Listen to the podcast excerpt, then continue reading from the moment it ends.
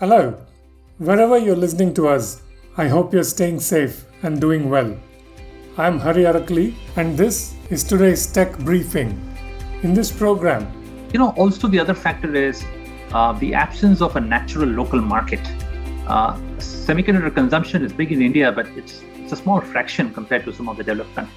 That's after these headlines. Moderna, a US pharmaceutical company, said a booster shot of the COVID 19 vaccine may be necessary as new variants of the coronavirus emerge. The company made the announcement as part of its second quarter earnings release yesterday. Moderna's two shot COVID 19 vaccine is 93% effective through the six months after the second dose. The company is studying what type of booster will provide the best long term protection against the Delta variant and other possible variants of the coronavirus. Moderna said both a third shot of the original vaccine and new versions have demonstrated robust antibody responses to COVID 19 variants of concern. Apple is implementing a system that will check images on iPhones before they are uploaded to its iCloud storage network to ensure the images don't match known images of child sexual abuse. This check will currently be available only in the US. Detection of child abuse image uploads sufficient to guard against false positives will trigger a human review and report the user to law enforcement, Apple said. The system is designed to reduce false positives to 1 in 1 trillion, according to Apple. US President Joe Biden signed an executive order mandating 50% of all new cars sold in America in 2030 to be all electric, plug in hybrid, or hydrogen powered, The Verge reports. In addition, his administration will propose new fuel economy and emission standards that will more or less erase the Trump administration's rollback of the previous Obama era rules covering cars made through 2025. Biden will also order the US Environmental Protection Agency and National Highway Traffic Safety Administration to develop aggressive long term rules to support his 2030 target, ones that include medium and heavy duty vehicles as well.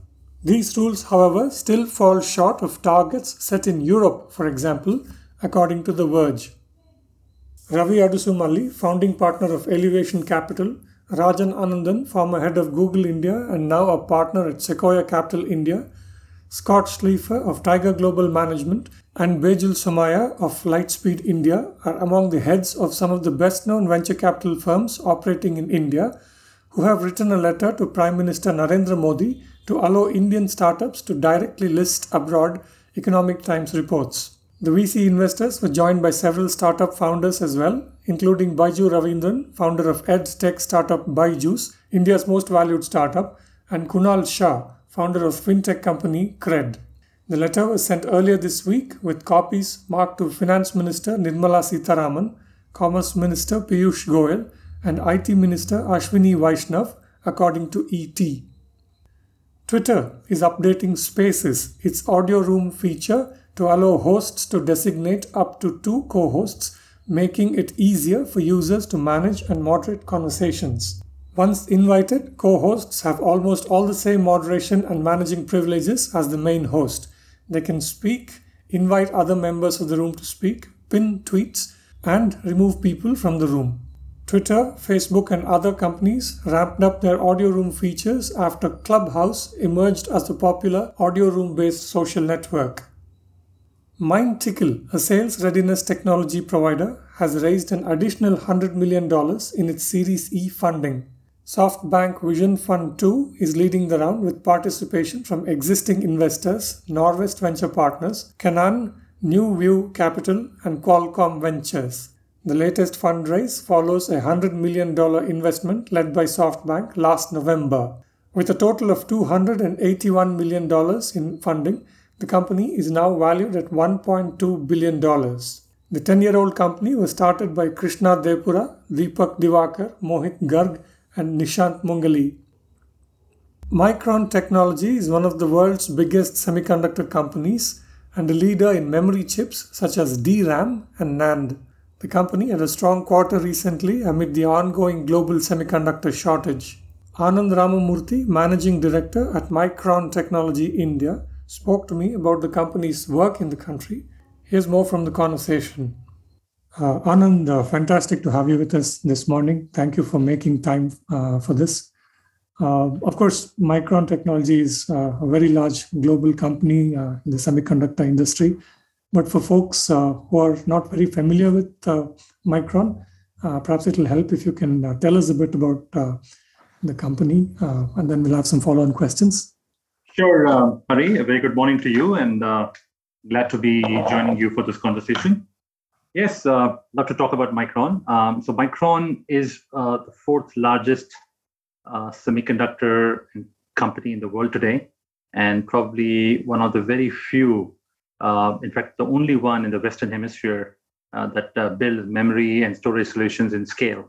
Um, um, 40 plus years of existence, um, a very strong technology pedigree, 44,000 patents and counting, headquartered in Boise, 44,000 plus employees, um, growing operation here in India, um, truly global in every sense of the word. Uh, we do a lot of our manufacturing in house because of the unique needs of the memory storage market. Um, and, and the company basically builds memory uh, for almost all the core applications you can think of, starting from smartphone, IoT, embedded, uh, data center, PC, automotive, uh, uh, we would like to believe that you can find a Micron piece of technology in most products we use um, in it on a daily basis, electronic products we use on a daily basis. And we're also um, a big part of some of the leading changes that are expected over the next couple of years in the space of uh, 5G on the on the mobility side, uh, more and more uh, autonomous navigation coming in cars, uh, the the emergence of higher performing data centers, hyperscalers, um, and we uh, we are and we will continue to be a big part of all those big changes ex- happening as we speak. Hmm. Uh, let me ask you about uh, your most recent quarter. You all have a have had a, a, pretty strong quarter. Um, can you tell us a bit about uh, what are the factors that contributed? Sure, Hari. I think uh, um, we had a we had a fantastic quarter. We also guided well and and it's coming on the back of uh, you know many many variables that uh, our leaders talked about uh, during the uh, during the investor sessions. There is clearly some level of uh, pent up demand that is showing up post uh, the pandemic. Um, you know, production had come to a halt in some markets, some segments, especially automotive. So a lot of that is coming back. So it's a resurgence of demand coming back. That's that's a demand vector. Uh, there is also a true uh, organic demand coming from higher adoption of 5G, um, you know, scaling of data centers, uh, newer smartphones.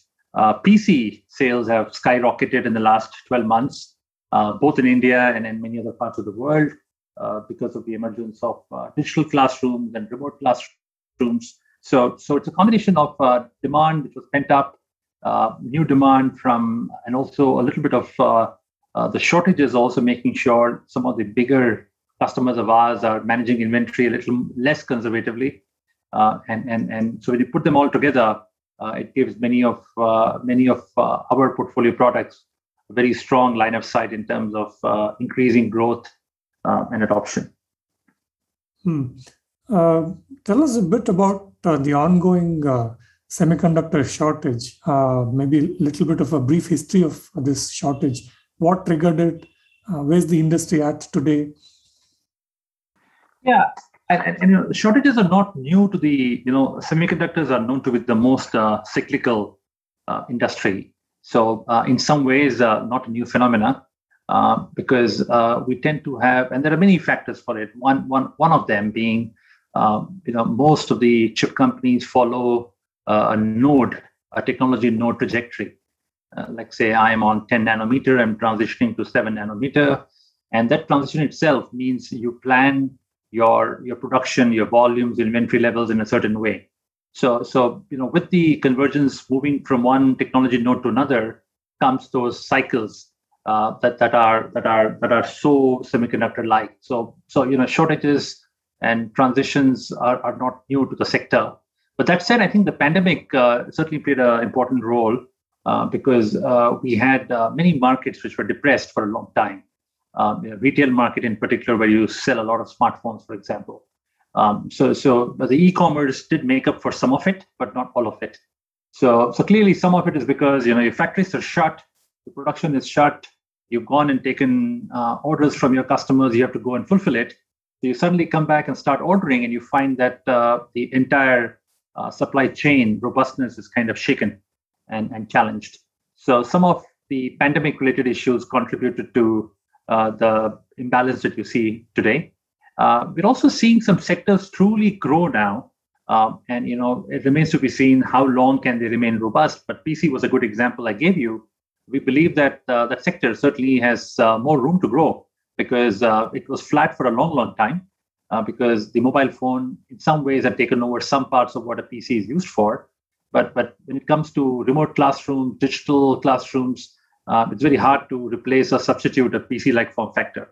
So so I think uh, those are some of the contributors for the supply chain. Uh, uh, lastly, I think vendors in particular tend to be uh, tend to watch their capex investments carefully because uh, uh, the memory industry, the processor industries are cyclical.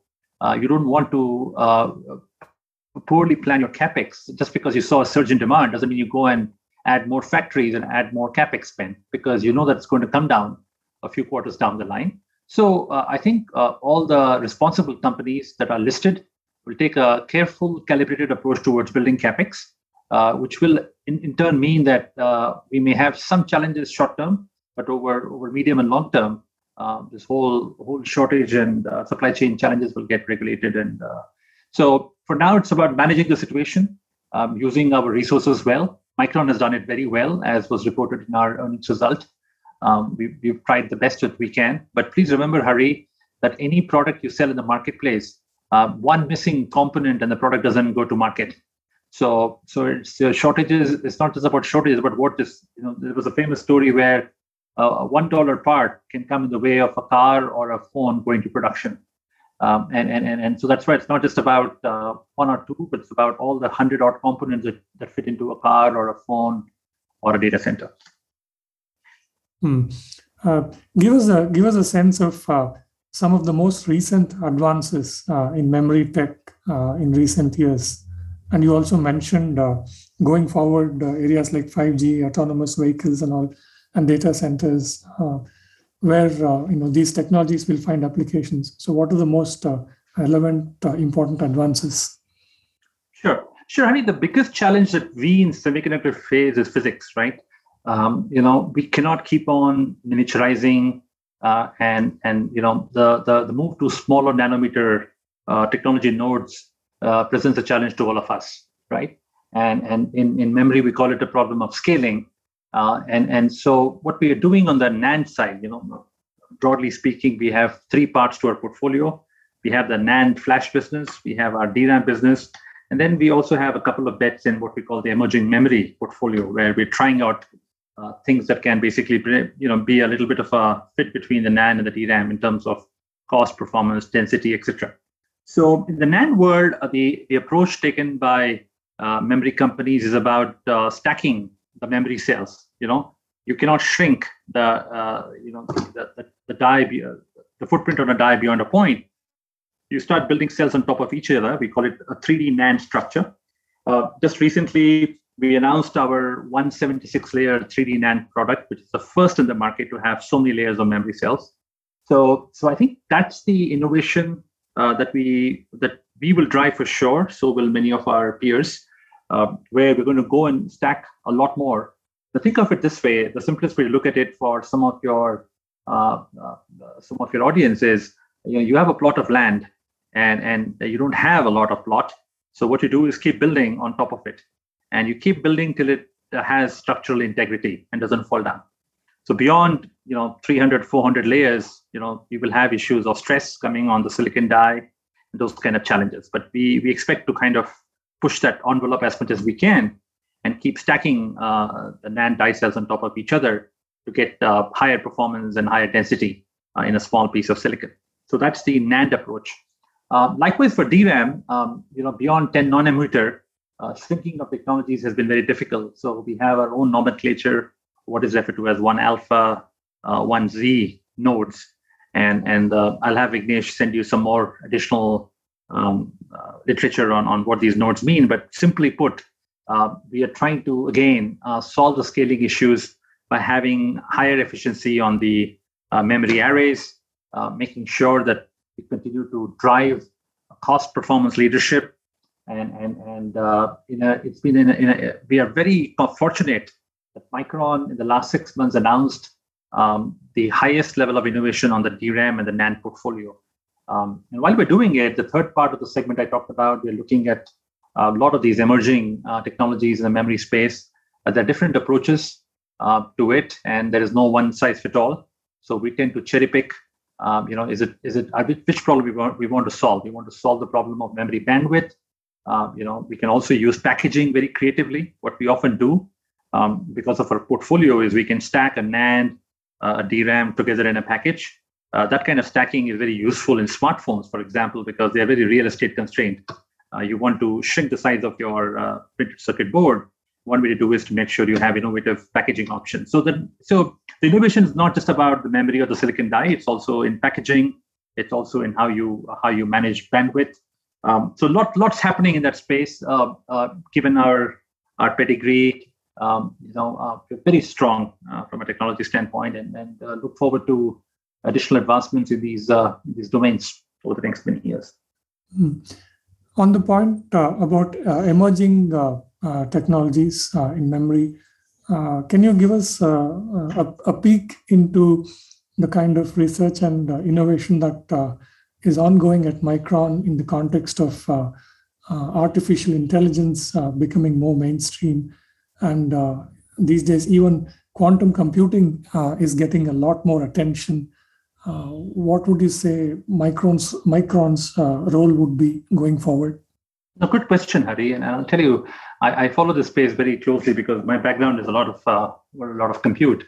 Now, now one of the challenges, um, you know, if you look at um, the most prominent challenge, now any system that we have today, be that be employed in a data center or any embedded uh, application, there is still uh, uh, you know a lot of data exchange happening between the processor where the processing happens and, and the memory where the data is stored.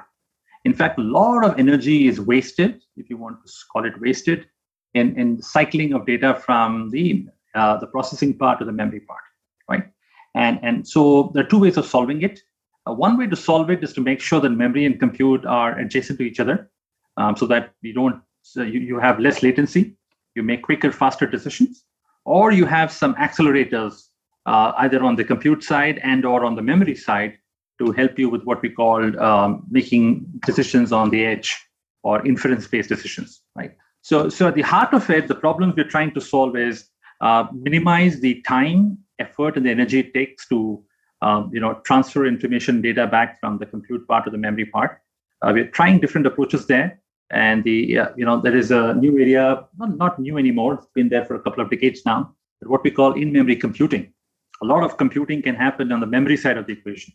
And and as you talk about automotive navigation and other inference edge type applications uh, the faster decisions have to happen at the edge. You don't have the privilege of going and knocking on a data center um, as frequently as you need to and, and so how do you do that and the and the, the part that we also have to worry about these applications is about memory, uh, is security, right? Uh, because as you are, are, you know, how do you make sure that security on the edge is as strong as security is in the, the data center? Uh, because uh, you don't have the same infrastructure on the edge that you have uh, in a data center. So you still have to not just have faster data access, quicker decisions, but you also have to keep it secure. And, and so we have approaches that are looking at all of these problem statements. Uh, can't talk to the approaches in particular; they're confidential, but but at least it gives you a sense of uh, the type of problem you're trying to solve. Hmm. Uh, tell us about uh, Micron Technology India. Uh, what are the most important areas where your uh, India centers are working on? Sure. So um, just a just a preview, right? We are today around 2,500 engineers and professionals, Hari, and and and all of that growth has happened in the last three years. So it's been certainly a very, very exciting and a fast ramp, uh, not just in terms of uh, headcount, but also in terms of competencies. Um, we have a very strong uh, co-location index. Uh, and what I mean by that is um, all of the design functions that you would expect to see in a company of Micron size, a very large percentage of those functions are have a footprint in India, and not just a footprint. Many of them actually have scale, and and uh, so we have many functions where we have attained significant scale, almost uh, bordering on being called a center of excellence. Uh, and these excellence excellence units are are owning programs from end to end. Right. An example that uh, I like to give um, uh, in all of the SSD drives, a very big part is played by the controller, uh, the media controller that manages all the algorithms.